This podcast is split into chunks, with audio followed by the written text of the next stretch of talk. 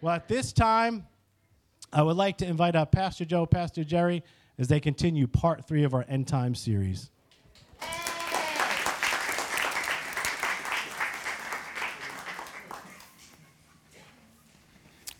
Hallelujah. Here we go. You got all your questions ready for tonight? Amen. And again, don't wait till the last minute to ask the question. Again, last week had three people come up and ambush us in the lobby. Uh, I had a, had a question, but I didn't want to ask it in there. So please ask your questions um, so that other people can hear them. It's not so much that we don't want to answer them, it's that, that other people can hear your questions and it might stir a thought in them. So, Pastor Gerry, here we are Again. again. You got a bunch of good stuff for us tonight, right? Yes, we've got. All right, let's run. Let's jump into it. Great stuff. Um, harpazo. What's harpazo?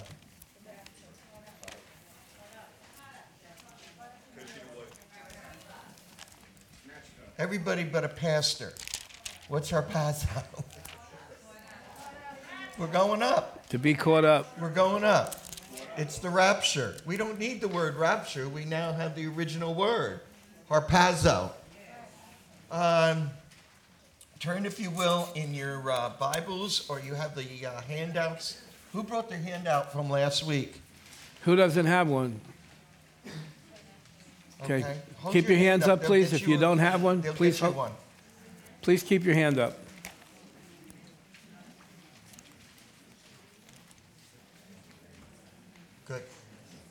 One more right here. All right. Look at one, 1 Thessalonians 4.17. We're going to look at the B end of that uh, scripture. We're going to just keep right on moving through. Harpazo caught up. We will meet the Lord in the air. The uh, scripture says, the B end of the of uh, 1 Thessalonians 4.17. That word there is a apentison. That is a great, great word. It describes this going to a meeting or arriving at a meeting, getting to a reception, or to meet in an encounter. So the scripture there is telling us, is confirming for us what is happening with the harpazo. We're going to a meeting. We're going to meet him, the translation would be meet him in the air. It's a technical word used to describe, are you ready for this? A newly arrived official or a member of royalty. Turn to someone and say, That's who I am. Now say, Not by my, my merit. Sure. That also, it says we're going to meet him in the air. That's the Greek word there, or area. And that is, now you, you realize that there were three air, three heavens. That's area. It's used to describe the lower regions of the heavenlies. And it's the air that we breathe. It's this lower air that we exist in. The Lord will descend into the lower heavenlies and snatch us, the church, from every danger, from our daily life, and catapult, caught us into the air. Are you with me? The coming judgments, the coming wrath of God, they're not ours. And we're going to look at that in a little bit more in depth uh, in a few minutes. Um, ah, First Thessalonians 4:18. The word there says to comfort one another. That's parakleik. Now we we've seen that word or a form of that word before. Where have we seen that? Holy Spirit. Holy Spirit. What's that word? Parakletos. Parakletos. Exactly. Comfort one another. Exhort one another. Comfort. Encourage. Console. Are you getting a, a picture here that this is not something we're supposed to be tiptoeing around about in secret? We're, we're to be open about this. We're to be proclaiming this because this is, this is who we are. This is nature. And I'm not trying to, believe me, I'm not trying to give you a prideful outlook about yourself. It's looking at who we are in the reality, under the reality of the Word of God. Amen. Are you with me? Um, Paraclete. Can we just remind yes, sir. something? If we could uh, go back to the first night we started this, I think we should remind ourselves of the fact that uh, we brought out the fact that First Thessalonians, um, we're told, is the very first letter that was written to the church. Yeah before any of the others. And yet, the Apostle Paul spent most of the time talking about the second coming. If, I think it's significant for us to remind ourselves the Holy Spirit prompted the Apostle Paul to write these, to begin to write letters to the churches. And the very first topic that was covered, again under the inspiration of the Holy Spirit, was the appearing of the Lord Jesus Christ and the second coming of the Lord Jesus Christ. That was the main message of the early church. And yet, here it is now, 2,000 years later, we're having to dig it up again, blow off the dust, and represent it, represent it to the, to the present day church. Now, understand the persecution that took place in the early church was directly tied to their message. And their message was twofold. Number one, Jesus Christ is risen from the dead. Number two, he's coming back. And here we are, 2,000 years later, and that needs to be the message again. That's what's going to bring hope. That's what's going to bring comfort. Comfort each other with these words. If there's ever been a time when we need comfort in our world, in our society, it's now. People are fearful, people are full of anxiety, and uh, this is the comfort that He's coming back. Amen. Let's remind ourselves of the importance of this. Because unfortunately, this message that was so important to the early church has gotten buried over the years. This Christian topic, that Christian topic, all these other things, and principles of this, and principles of how to prosper, and principles of how to operate in faith, and those things are all important, very important. They're extremely important. However, the main message of the early church was Jesus Christ has risen from the dead and he's coming back. That literally, now understand this, and I'm going to be done quick, so I want you to jump in because we got to get through this stuff here. Understand that it seems to us like this is a new Christian doctrine, that this doctrine, this teaching, this whole thing showed up when the church started. Paul is a Jew. Peter is a Jew. John is a Jew. James is a Jew. This is the fulfillment of Judaism.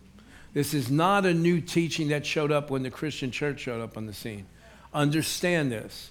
The Messiah returning to earth to set up his kingdom in Jerusalem is the fulfillment of the promise to Abraham. Are you, are you getting this?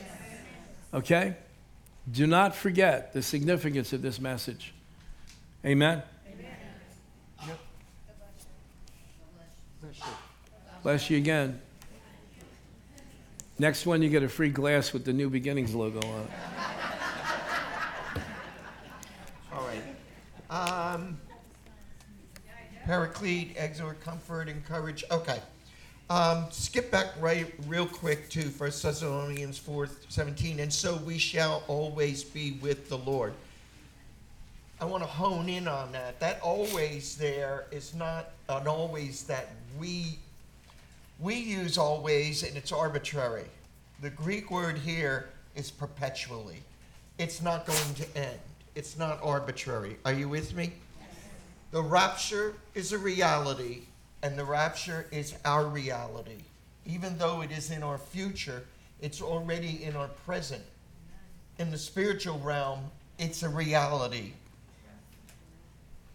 First Thess- uh, Thessalonians, let's go to First Thessalonians uh, 5 1.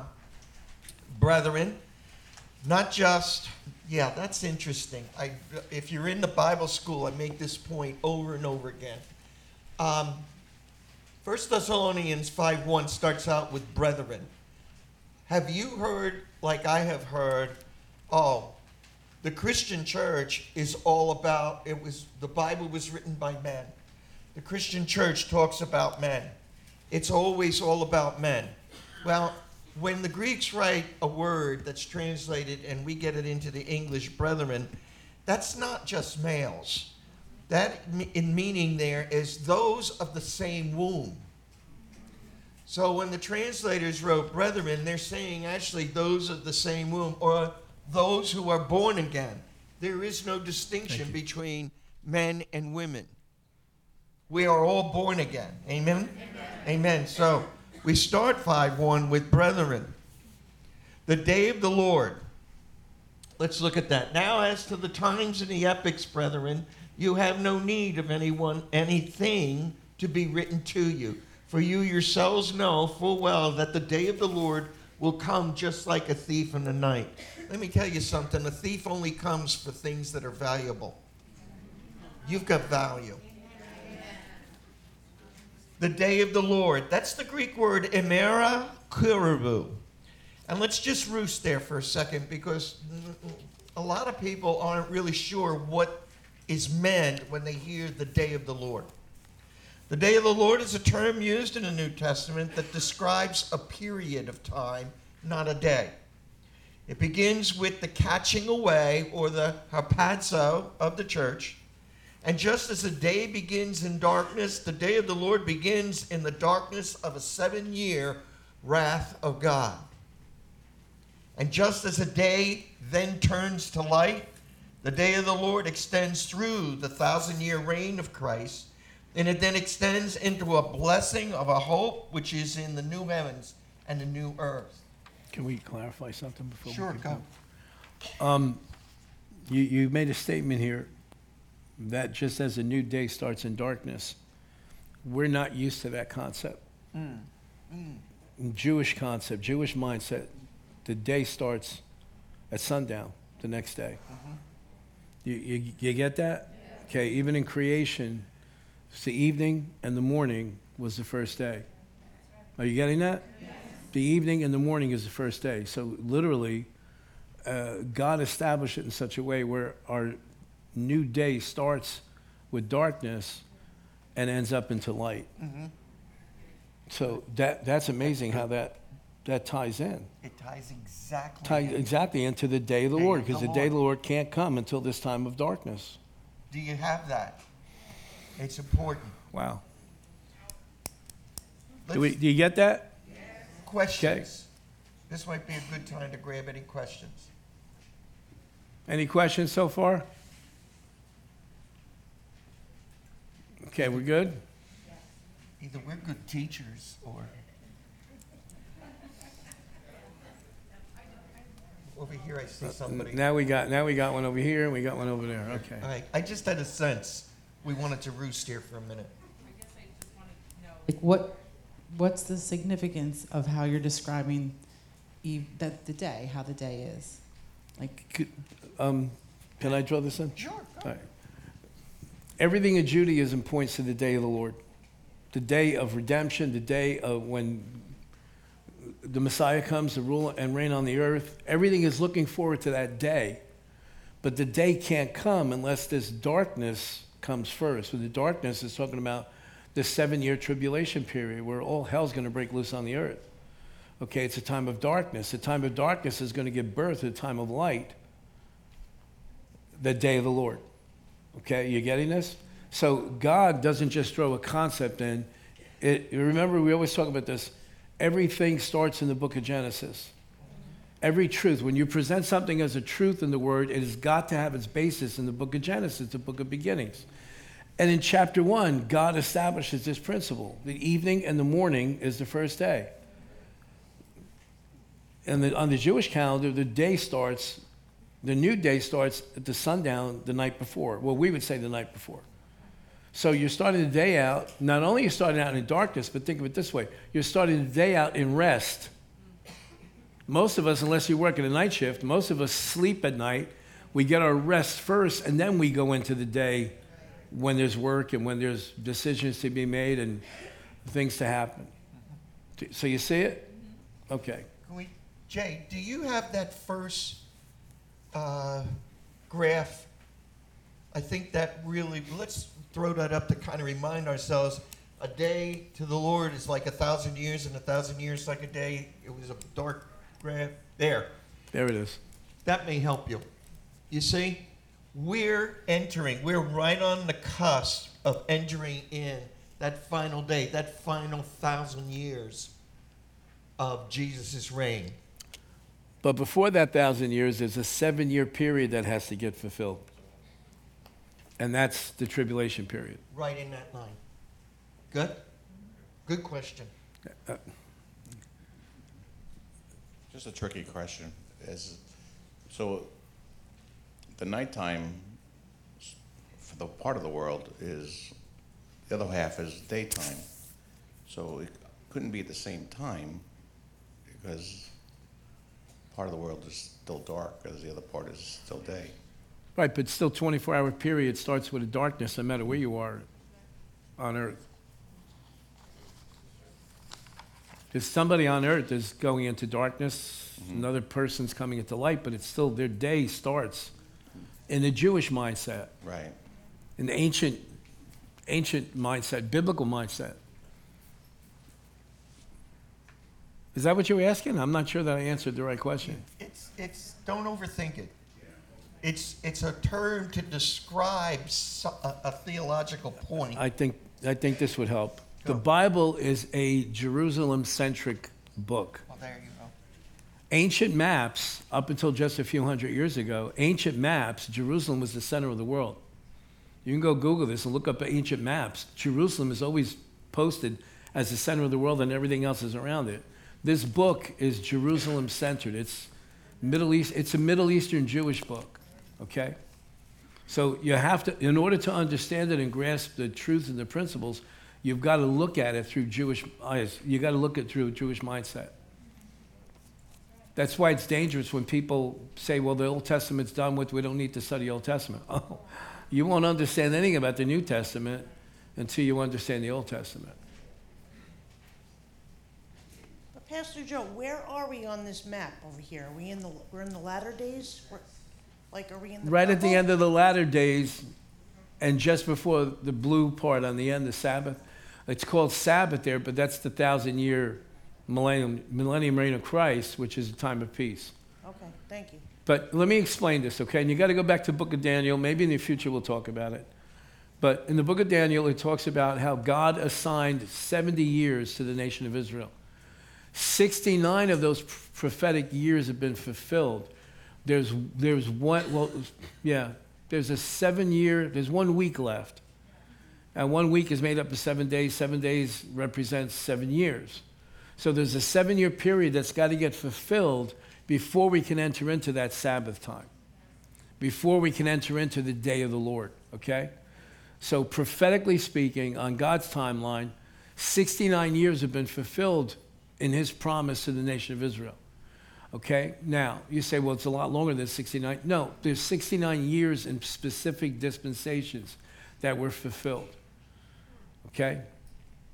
There's one week left, one seven year period left that must be fulfilled. That is the seven year tribulation period. It's called Jacob's trouble. In the, in the book of Daniel, I believe it's referred to as Jacob's trouble. Ahead, please. In Daniel, the, descri- the, the description of the years is called septas. Septas. The septas are recognized as weeks of days. 69 of those weeks of days have expired. Now remember, this is for Jews. The day that those that 69 weeks expired wa- was the rejection of the Messiah to the day. Now, that's a whole separate teaching. But Daniel says there were 70 weeks of days. So there's a week of days or seven years, 70 weeks of years. that has not been fulfilled Right. in that prophecy. The church comes between week 69 and week 70 That's the mystery of the church. The mystery of the church. But remember, I said the 70 is the prophecy for who? The Jews. not for us. Why? The church is not here. It's another example of a rapture. See, God's got to go back and fulfill that last week of years to the Jewish nation. That's why the church will not be here. I don't care what anybody says, the church will not be here during the tribulation. It's not about us. We have to get out of the way so that God's attention can go back to the Jewish people. You, you understand what's happening?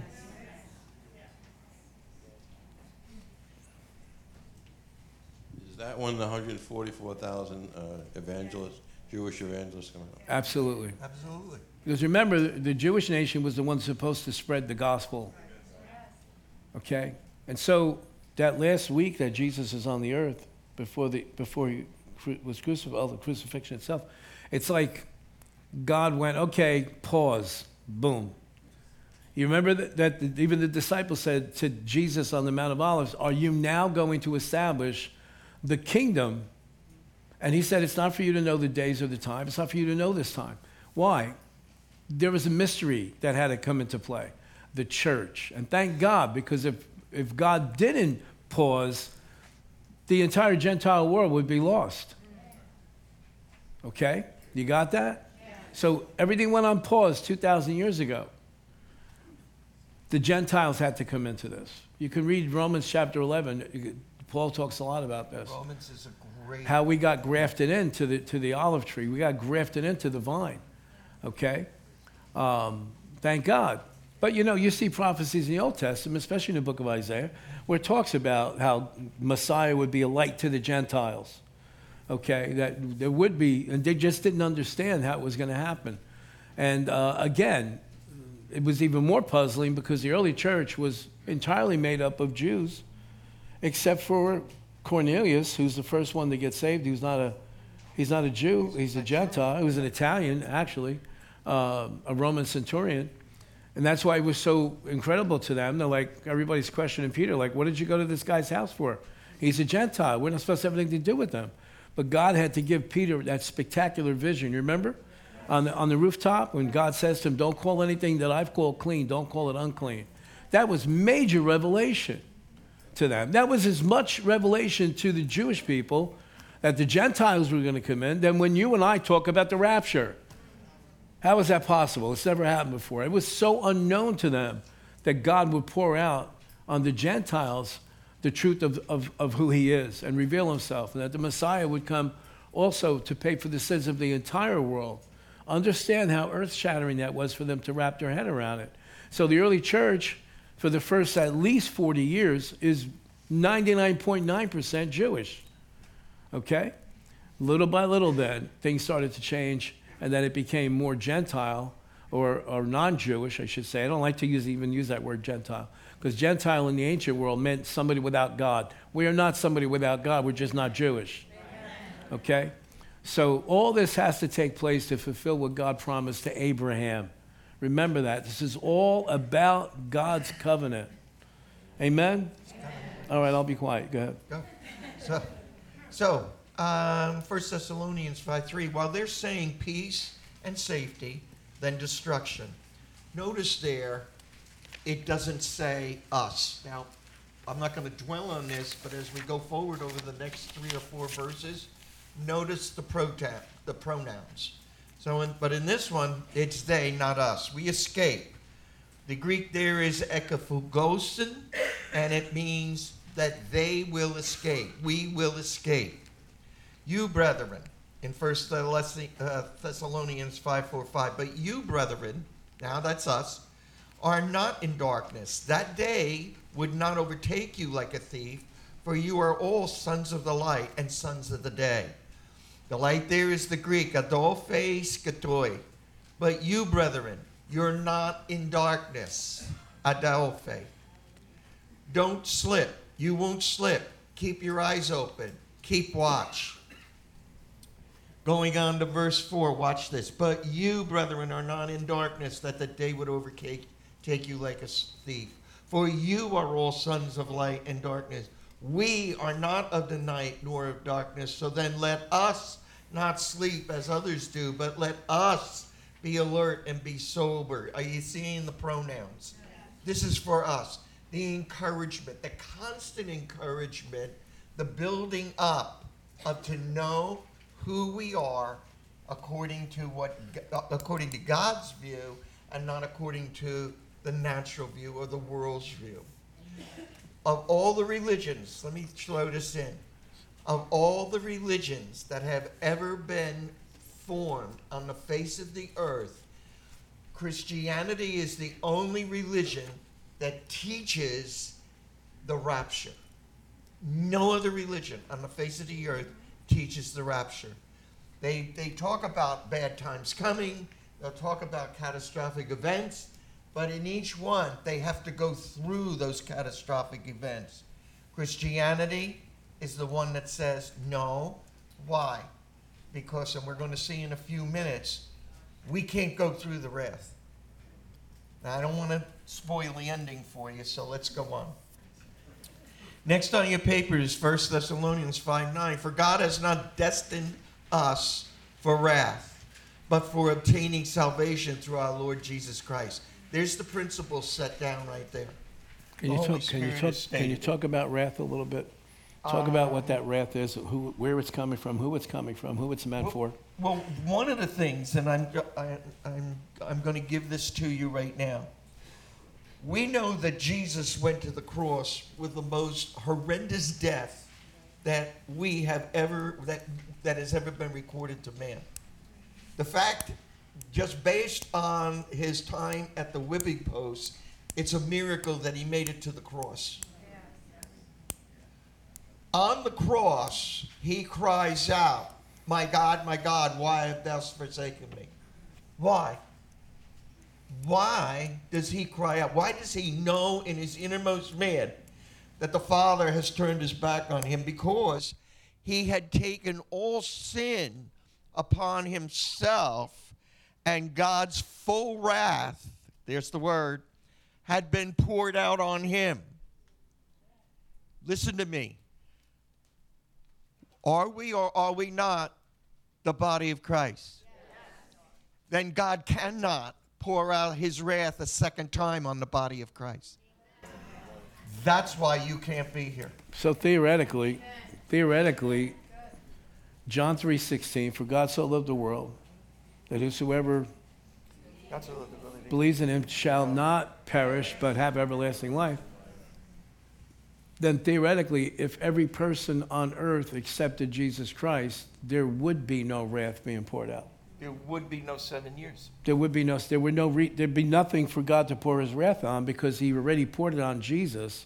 The wrath gets poured on those who refuse to acknowledge Jesus taking our punishment, God's wrath against sin and against all ungodliness. Jesus took it for us. If we're here for the wrath, then the Father makes a mockery of the cross. And you, you know he will never do that. But that reinforces the idea that we, the church, the believers in the Lord Jesus Christ, cannot be here. Cannot. Because whatever portion of wrath that we deserved has already been put on Jesus. Yeah. So the wrath that's going to be poured out is going to be poured out only on those who refused to bow the knee, to receive Christ as Lord and Savior, to accept the fact that He's the one who took all of our punishment. Those that refuse, and further on uh, in the in the prophecies, you find out that Satan will be thrown down, and he will be locked in here. So God's wrath comes against all the evil that's on this planet. Another text will tell you what is restraining God's wrath even now. All right, so that, that breaks open a whole nother can of worms now. Sorry. No, we, ha- we got to address this because there's a concept in the church. We all really want to believe it, but I don't see how it fits in here. Well, God loves the sinner, but he hates the sin. Okay, but on that day, when the tribulation breaks out, when the wrath of God breaks out, there's not going to be a distinction between the sinner and the sin. Yes or no? Yes. There's I'm not going to be, God's not going to go, okay, uh, you person, uh, move over here so I can pour my wrath on your sin. No, the wrath is going to get poured out on the person. That's why when we know people that are living in sinful lifestyles, it's not a matter of putting looking down on our nose. If we love people, we will tell them the truth so that they can separate themselves from the sin. So that when the punishment comes, it's not going to come on them. It will not come on them personally because now they're hidden in Christ. Are you getting this? Yes. I was having a conversation this afternoon about how sometimes we may be guilty, Christians may be guilty of giving people false peace. Making them think it's a, well, you know, God knows your heart, you know, you got a hard time, you know, you can't stop sinning, but God knows your heart. I, I think we need to separate ourselves from sin as much as we possibly can. God has called us to holiness. God has called us to be separate. God has called us to be sanctified. God has called us not to be friends with the world. In fact, and James says, if you're a friend of the world, you become an enemy with God. Let's be careful about this concept. Well, you know, God loves the sinner, but he hates the sin. God loves the sinner, yes? yes. And he'll love him all the way to the gates of hell. Yeah. Doesn't stop loving them. But when a person decides to stay connected to sin, then they're going to endure whatever punishment's going to come against that. Let's be clear about it. Okay, on that day, God, how, how's God going to go to the people who left on the earth that rejected Christ, that said, let the rocks fall on us so we don't have to see his face? How, how is there going to be a separation? Is that a question? I'm, I'm saying, how's it going to, be? there can't be a separation. A person who, who continues and refuses to accept Christ and continues to live in a lifestyle that is contrary to the Word of God is at some point in time, either in eternity going to hell or here on this earth, going to suffer the wrath of God. And this is the thing we don't like to cover because it doesn't sound nice, but it's truth. There is a wrath that's going to come against this planet. And it's, it's horrible to think that there's some people that we may know, even if it's in a generation in the future that we're not here for, that because they're going to continue to reject Christ and because they're going to continue to want to live in sin, they're going to fall under that horrible punishment. And the tribulation has got to be, the wrath of God poured out at that time, has got to be at least as bad as what Jesus suffered on the cross, or, or it's a complete mockery of Jesus' death. Okay. We got one question? um, trying to understand if there there's a person that I'm going to use an example, a homosexual believes in Jesus Christ, believes he's the son of God, but they're living a life of sin. Okay. Where does that I'll, I'll, I can jump right in here because people have asked that question many times. Here's the key is the person struggling to be free? Or is the person throwing themselves into the lifestyle 100%, insisting that God has to accept them that way? I know we don't want to hear this, but that's the key. Is the person struggling? Just like a person could struggle with alcohol and maybe never get free, but in their heart, they've given their life to Christ, their spirit has been perfect by, uh, by, by being born again and receiving salvation, but they may go to the grave because they couldn't break free from that addiction.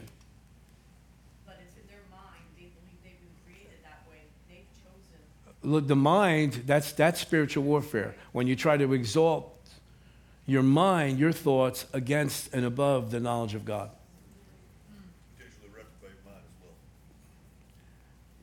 Yeah. Right.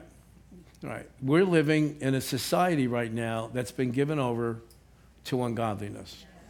Romans chapter 1 does not just apply to an individual where God gives them over to ungodly, an uncleanliness and lust. It's a whole society that can go that way. And that's what's happened. That's why you have such craziness in our society. That's why you have such lunacy. That's why you look online or you listen to the news and you go, do they actually hear what they're saying? They sound like complete idiots. Who do they think is really going to believe? But they believe it. Why? Because they've been the society has been given over to sin. That's why we're in such a dangerous position in our nation right now. It has nothing to do with politics, it has everything to do with ungodliness. I mean, I knew that question was going to come up sooner or later. I, I didn't know if it was going to happen this week. But do you understand what we're saying? A, any person that's struggling with anything, if they're struggling, that is the difference. If in their heart they really want to get free, they just can't see how, they're just constantly stumbling, constantly falling back, getting up, repenting, trying not, just asking God for help, back and forth, back and forth. And a person may spend their whole life that way, but their spirit is born again. Now, that's big difference with the person that says, "Yeah, I love God. I don't want to go to hell. I want to go to heaven. However, this is the way I believe." Not going to happen. Not going to happen. So, any other questions? You got a question back there? Yeah, um, I'm just following up from the woman. Where, can I see your hand so I know where to look? Oh, okay. I'm just following up from the question that was just asked. All right, let's not throw gasoline on the fire, I- okay? I, Uh, I don't all want right, go ahead. to, but um, it's grieving my spirit because I know someone who says that they're born again, and the homosexuality part, they were God made them like that. They were born like that. So I just want to understand. Well, let me ask you a question. Is it true that God made him that way? No, it's not. Okay, so what are we going to try to establish something that's not true? The person's believing a lie. Exactly, and I don't. I'm told that I'm being too righteous, and I. All right, well- I'm here to save souls, and for the kingdom of heaven. But it's not only a person who's involved in homosexuality. No, it's not. Any form of sin. Any form of exactly. Any form of sin. Any Right. form of rebellion against God. Any form of that. So uh, someone who's born says that they're born again, they believe in God, but remain in the lifestyle of whatever sin that they're in. Will they be raptured? No, right? I don't see how. Ri- ex- Okay, all right. So this is just something. Because that- they're elevating something above the truth of God. Okay, that's what I agree with Now, a person too. could, let's be honest with each other, and this is it. I don't want to go any further with this because we're getting off topic here. Okay? A person could be deceived about anything. Just because it's real to them, God doesn't say, oh, wait a minute, this is very real to that person. Let me change what I said about that situation. A person could be deceived that they're born again and really be entertaining a religious spirit, which is a whole nother issue. Okay? Um, and especially you'll see an individual that's not sure about that kind of stuff will always want to do over and above good works, good works, good works, good works, good works, good works. Because on the inside, they know they're not there yet. Does that make sense? That honestly, if I had to define and describe what a religious spirit is, a religious spirit is a person who elevates doing good deeds and good works and being a nice person and being loving and all that stuff over and above bowing their knee to the Lord Jesus Christ. And somebody will say, but they're such a nice person. Yeah, of course, yeah. Nobody's saying they're not nice people. I've seen alcoholics that are really wonderful people, nice people, will give you the shirt off their back, okay? But they won't bow their knee to the Lord Jesus Christ. Any person that doesn't bow their knee to the Lord Jesus Christ is not saved. And that's the Word of God. I'm sorry, but that's just the way it is. Somebody else have a question back there? Yes. Uh, good evening, everyone. I had a question that uh, I just wanted to say. I mean, everyone is born a sinner the first time, so you know, like you kind of can't avoid what you're born with in regards to you being born a sinner, and then eventually, you know, the story of Right, so just get born again. comes, you know, into your life and whatnot. Yeah, so that, Just- that was my whole thing. Like, Thank you. It's arbitrary, if you ask me. It's like black and white, you know. Right, right. No matter what the sin manifests, it's still, you're all born sinners. Thank you for, thank you for clarifying that. I appreciate it. So what's the answer? Well, if you weren't born right the first time, get born the second time. Thank God we have that option. Don't like the way you were born? Get born again. You think God made a mistake? Get born again. Thank God we have the option. Amen? All right, can we get back to the harpazo? Alfonso, you got, you got something to go? Real quick question. I don't know if this Read is. the mic. Is it on this? Well, it's about being born again, yes. Okay. Okay, real quick. You're born again. You get your salvation. You still continue to praise the Lord. You still, uh, you believe it all. You're doing it all. But you're still caught up in the lifestyle and the sin for an additional like four years. Okay? You come back around. What, I four was- years? Yeah, um, that was the, the time. If you're water baptized in that time, before you came back to your senses, do you need to be water baptized again? You just threw a whole salad together. You got tomatoes, cucumbers, lettuce, red onions. You even threw the feta cheese in. How about if we talk about it after? All right? These are theological conundrums. um, let's jump right back in. All right? Good? Uh, going to walk you through some scriptures now that, are, that is going to uh, describe who we are, who the Father is, and, and the wrath. The first one I come to is 1 Corinthians 10 16.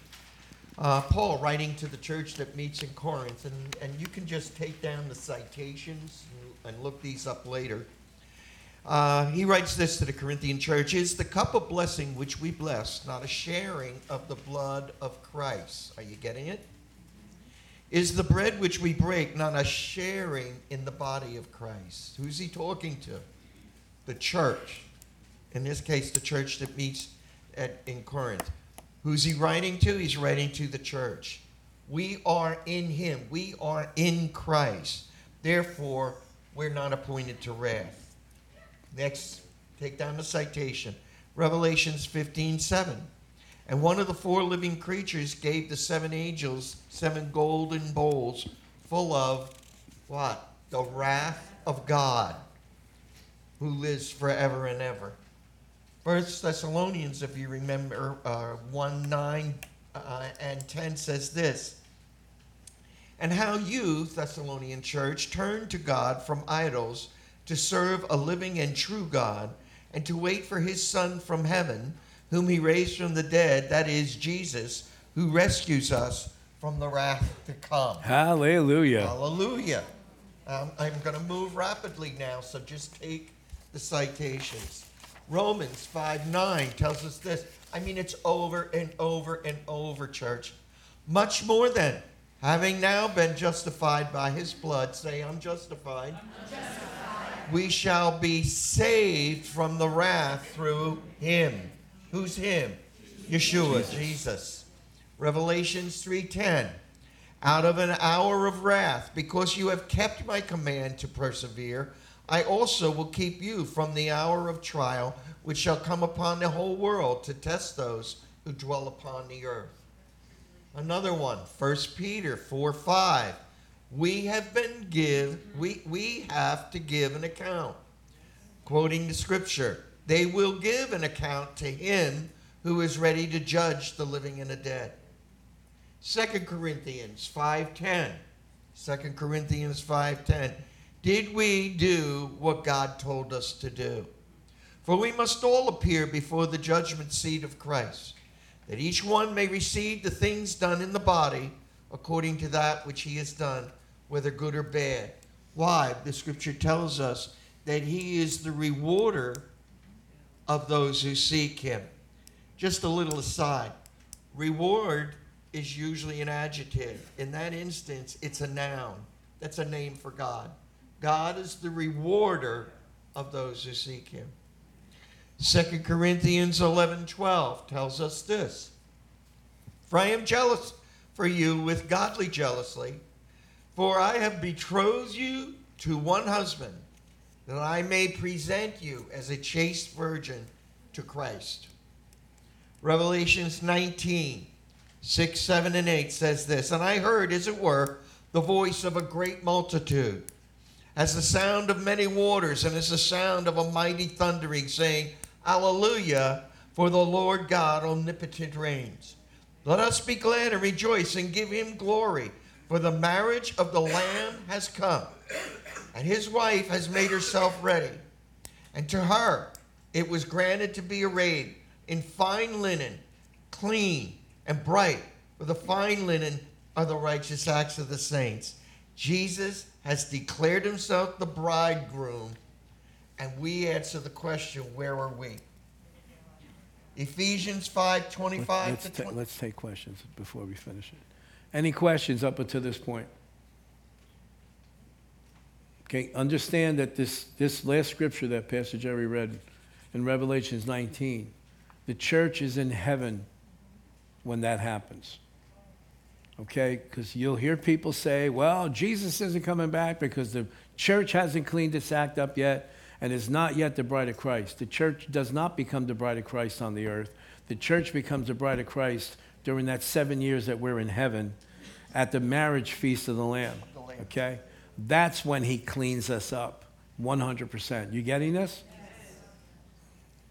Any questions? Okay. Let's look at Ephesians. Ephesians 5 25 through 27. It's, we, we've known, we, we, we, I'm sure you recognize the verse. Husbands, love your wives, just as Christ loved the church and gave himself up for her, that he might sanctify and cleanse her with the washing of the water by the word, and the, that he might present her, the church, to himself a glorious church, not having spot or wrinkle or any such thing, but that she should be holy, that means set apart, and without any blemish. Revelations 19, and I'll finish here. Now I saw heaven open, and behold, a white horse. And he who sat, oh man, this upsets me so much. This is, this is so cool. I get crazy because I see him coming. Behold, the white horse. And he who sat on it is him who was called faithful and true. Hallelujah. And his righteousness he judges and makes war. His eyes are like flame, flame of fire, and on his head were many crowns. And he had a name written that no one knew except himself. He was clothed with a white robe that was dipped in blood, and his name is called the Word of God. And the armies in heaven say, That's me. And the armies in heaven, clothed in fine linen, white and clean, followed him on white horses. Now out of his mouth came a sharp sword, that with it he should strike the nations. And he himself will rule them with a rod of iron. He himself treads the winepress of the fierceness and wrath of the Almighty God. And he has on his robe and on his thigh King of Kings and Lord of Lords. Amen. Praise God, praise God. That's how it that's how it ends up. God cannot put his wrath on the church. The wrath Jesus took on himself, and God stated it in writing. He cannot change the word of God. Listen to me. If God changes one word, I was just going to say that. then Satan doesn't have to go to hell. This entire book is a covenant. It does not contain covenants, it is a covenant. It's a covenant that just unfolds from, from, from the covenant he made with Adam to the covenant he made with Noah to the covenant he made with Abraham. It's one unfolding covenant, complete from, from the beginning to end. Whatever he said in this book that he's going to come to pass, he has bound himself by covenant that it must come to pass. And he said, I've sworn by myself, mm-hmm. because there's no greater. There is going to be a rapture. It is going to take place. Jesus will return to this earth. What he did, if he, if he said he was going to go and pay for our sins, and he did, and then he said he's coming back, if he paid for our sins, and he did, he's going to come back. If he said he's going to raise from the dead, and he did, and he said he's coming back, he's coming back. Now, listen, there are some of you here that may not have been here over these past three weeks. let's review a little bit. Because one of the common questions that get asked, and I don't know, maybe if somebody's holding on to that tonight, how do we know that we're in the time frame? Okay? How do we know that we're in the time frame? Well, even the ancient rabbis, even ancient, uh, I don't know what word to use, the ancient rabbis in Judaism, Rabbinical scholars. the rabbinical scholars of ancient times. When I talk about ancient times, I'm talking about anything before Jesus rose from the dead. Because Judaism changed drastically after Jesus rose from the dead. Drastically, okay? So, the ancient rabbis believed that the Messiah would appear on the earth. The ancient rabbis believed that the Messiah would need to redeem the nation of Israel. The ancient messiahs believed in the time frame that we showed tonight on that graph there. Say, well, how does that play into us? Okay. Well, the Old Testament has shown that the nation of Israel, although they're God's people, would fail, would fall into sin. They would have to be driven out of the land. And it happened how many times? At least two times. When the Babylonians came, destroyed Jerusalem, destroyed the temple, deported the people, they were driven out of the land. Within 70 years, they came back. Amen? It happened again when the Romans came, conquered Jerusalem, destroyed Jerusalem, destroyed the temple, 70 AD, okay? And the Jewish nation was dispersed all over the earth. But God, on two different occasions, God speaks on many different occasions of two times when he would call his people out of Egypt, and then eventually he says, after that, I will call them from the land of the north. Okay, that's significant because the land of the north, if you're in, again, this Bible is Jerusalem centric. If you're in Jerusalem and it's talking about what's north of you, you go further north and you come to Russia, you come to Europe, you come to those areas. And we know for a fact that God regathered his people from Europe and from Russia. Okay? We know the story of the Holocaust. Okay? If it wasn't for the Holocaust, the world would not have been sympathetic to allow the Jews to go to Israel to establish it as a nation. Okay? Isaiah speaks of this. Shall a nation be born in a day? Yeah, May the 14th, 1948, a nation was born in a day. A language that had ceased to exist was brought back and now is the common language of the nation of Israel and most Jewish people, no matter where they are on the earth. Okay, all these things. Jesus said that Jerusalem would be trampled down by the Gentiles until the time of the Gentiles would be fulfilled. So, again, just to review this, so we're fresh about this. 1948 started everything. That signaled the last days. That signaled the time when we're coming close. 1967, Jerusalem then fulfilled the other part of prophecy that Jesus spoke of. I believe it's in Luke chapter 24, when he talks about Jerusalem being trampled by the Gentiles. Jerusalem was split up even after 1948. The Jews did not have the entire city of Jerusalem, they had part of it. Most of the holy sites were being held by the nation of Jordan, which is a non Jewish nation. So there, again, Jerusalem was being held by Gentiles. 1967, war breaks out in June of 1967, and the Israeli troops, as soon as they had the opportunity, rushed into the other side of the city and grabbed hold of the Temple Mount and the Jewish uh, the areas, the holy sites. Okay, they made a mistake. One general made a mistake. One general stopped them. There was a gentleman that wanted to take the Temple Mount. Said, let's do it now while we're at war. Let's take the Temple Mount. You understand what I mean with Temple Mount? The area you see the pictures of Jerusalem, that big golden dome. That's not the Jewish temple. That's a Muslim mosque. It's not even a mosque, it's really just a shrine. But it sits atop where tradition tells us that the original temple that Solomon built was there. Then the temple that was rebuilt after the Babylonians uh, destroyed the first one. That's the site where the temple has to be built again. So that when Messiah comes again, he's going to walk onto that Temple Mount and take care of business, okay? So, All this has happened. Now, there are more developments that are happening even now as we're sitting here. Okay, Pastor Rick and I were having a conversation just before the service started. We've been watching these things. Okay, this, this developments that's happening in the Middle East, you're probably not even paying attention to because as far as I can remember back as being a young kid, you, can't, you couldn't put the TV on without seeing some mention of the Middle East or Egypt or Israel or Syria or Jordan. Or, this has been on the front page at least for the past 70 years. In fact, Israel celebrated the 75th anniversary, I think, today. Week long celebration, 75 years of being declared a nation. Okay? But things have changed in the Middle East drastically.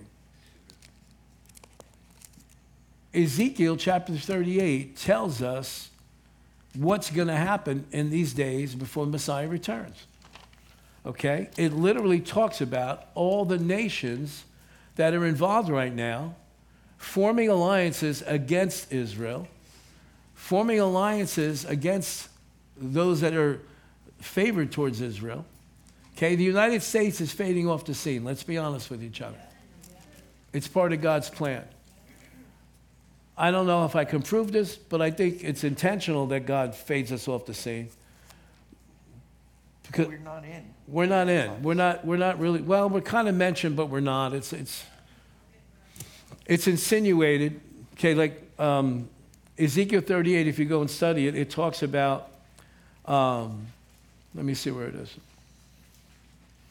Where you headed? The, the list of nations? Um, I was talking about where it talks about Britain and.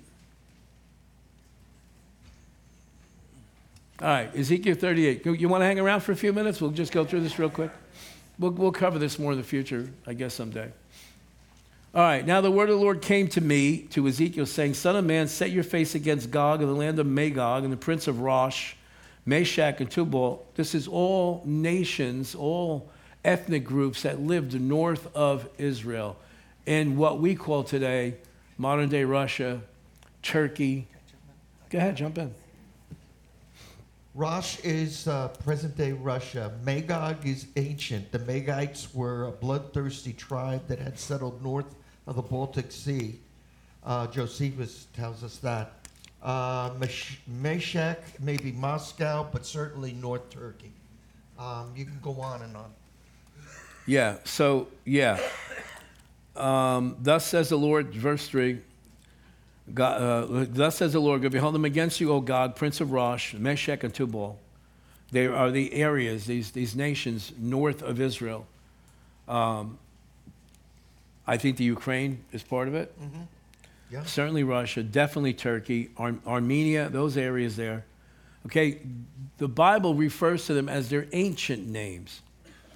Now they became nations, and some of the areas are split up, and they took on different names. But there's still, it's still who God's talking about because He's speaking to geographic areas. Okay, Persia. Well, what, what's modern day Persia? Iran. That just is now entering into agreements with Russia to arm Russia. Russia has troops on the border of Israel in Syria because nobody talks about it because everybody wants to talk about balloons that are floating across the United States and everybody wants to talk about scandals and everything else. And so the American people, for the most part, we sit there with our mouth open because we're distracted, not given the information we need so that we would understand where the heck we're at here the, in the Bible. Okay? Uh, Persia, Ethiopia, which is which could be Sudan, which now is now in civil war. Okay? Libya, North Africa, Put is Libya, possibly Algeria, and Tunisia. right? Gomer and all its troops. Again, Togarmah, that's definitely Turkey. That's Turkey. Uh, now, understand with Turkey, um, a hundred years ago, Turkey was an empire. The Ottoman Empire. The Ottoman Empire pretty much controlled all of Greece, all of, all of that whole Balkan area, Turkey, all of the Middle East, Egypt, all of North Africa. And so little by little, they got decimated. But Turkey is going to resurrect. Turkey wants to once again establish the Ottoman Empire. That's why Turkey, the leader of Turkey, is maneuvering himself to become the leader and the head of all the Muslim nations. Okay, but they're Turkish, Middle East, North Africa are Arabic, Iranians are Persians. They have nothing in common except for their hatred of Israel. Their religions are different. Iranians are Shiites, right? And uh, the Arab world are Sunni. It's like Protestants and Catholics, okay? They have very different views. They'll kill each other in a second unless they have an enemy that they can unite together to go after. Not to imply that Protestants and Catholics want to kill each other. Well, there was a time when they did kill each other in Europe. I mean, if you went to Ireland 30 years ago, you know, so, because that's that same spirit of religion. The spirit of religion doesn't point to Christ. The spirit of religion causes, causes division and violence and everything else. So, to not go into this whole thing tonight because it's already almost 10 after 8, understand this that even the nations are in position now. And without trying to cause any fear or anything else, most likely before the end of this year, there will be a major war that breaks out. And it'll involve Iran, it'll involve Israel, it'll involve Russia. China is smart. They stay in the background and they sell everybody everything. But all of these nations now are poised to attack Israel, to attack Jerusalem. That is the Ezekiel 38 war that's talked about. Now, there's some difference of opinions. You believe that we're going to be here. You've said you believe we're going to that the church may see the Ezekiel 38 war. Um, I hope not. I hope not. So, Pastor, what are you saying? Are we going to get raptured this year? Who knows? I don't know. But listen to me. But listen to me. When it happens, it will be in the fall. I don't know what year, but when it happens, it will be in the fall. Because there are the fall feasts that have not been fulfilled yet. And they speak of, symbolically, the rapture and the second coming and the establishment of the kingdom of God. Jesus fulfilled the first three feasts the spring feast, the harvest feast, Passover, uh, first fruits, uh, the barley harvest. All those things took place on Easter weekend. Okay, the one holiday after the other, uh, and Pentecost fulfilled that. So the feasts have got to be fulfilled. The last three take place, depending on the Jewish calendar, could be in September, it could be in October. Now, don't go out here saying Pastor Joe said Jesus has come back in September. I said when the rapture and the second coming take place, they will be in the fall. I'm, I'm, I'm positive of that. So, we're told to pray for the peace of Jerusalem. They shall prosper that love date. We need to pray for peace there. We need more time. The church needs more time to reach the lost. Okay? Um, God will come to the rescue of Israel. Israel will not get pushed into the sea no matter what anybody says. Israel will not cease to exist. And if that happened, then God broke his covenant with Abraham. Remember this, okay? There's no expiration dates on covenants. God promised Abraham that his descendants would have specific pieces of property in the Middle East, and they have not yet ever reached that goal. They don't, they've never had those boundaries. They've never had those boundaries yet. So God has got to fulfill that promise to Abraham. And it's, a, it's way bigger than just Israel. Way bigger than just Israel. Understand that the devil hates God's people, whether they're the Jews or whether they're Christians. God hates, excuse me, the devil hates those people. The devil hates Jerusalem. The devil hates the nation of Israel. He hates them because he knows if he can eliminate them, then there's nothing for the Messiah to come back to. How ridiculous. But he keeps trying. Keeps trying. Tried to wipe them out in Esther's day, tried to wipe them out in the Romans' day, tried to wipe them out in the Middle Ages, tried to wipe them out in the Holocaust. Can't wipe them out. Amen? Any questions before we go? I know we threw a lot at you tonight. I just had one little comment. Um, I think we learned it in, Bi- in Bible school with. Uh, You got to speak up, Dennis. Yeah, that um, that we currently utilize the Gregorian calendar, but an ancient calendar, I think it was said that Jesus' actual birthday instead of December 25th is actually 9/11. Is that correct?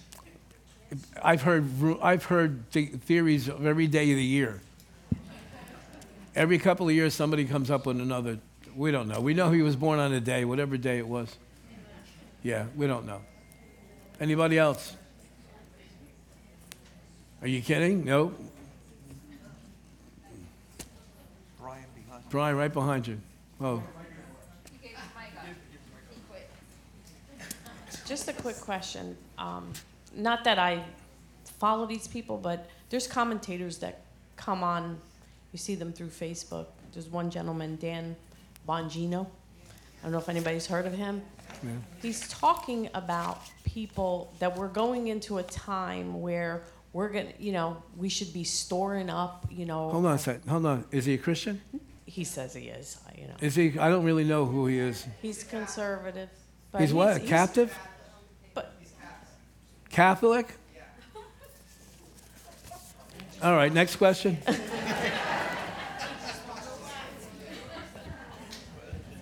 Anybody else? Could I just address that real quick? Store for what? We're not going to be here. The scripture, Yeah.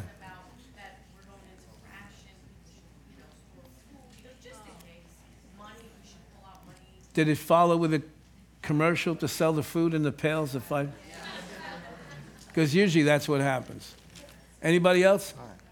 You want to say something before we go? the scripture warns us against this. Don't be fooled. There will be people who come in the name of Jesus, and they will say, He is in the desert, or He is coming tomorrow. Don't look down, look up. Look up. And listen, don't get caught up.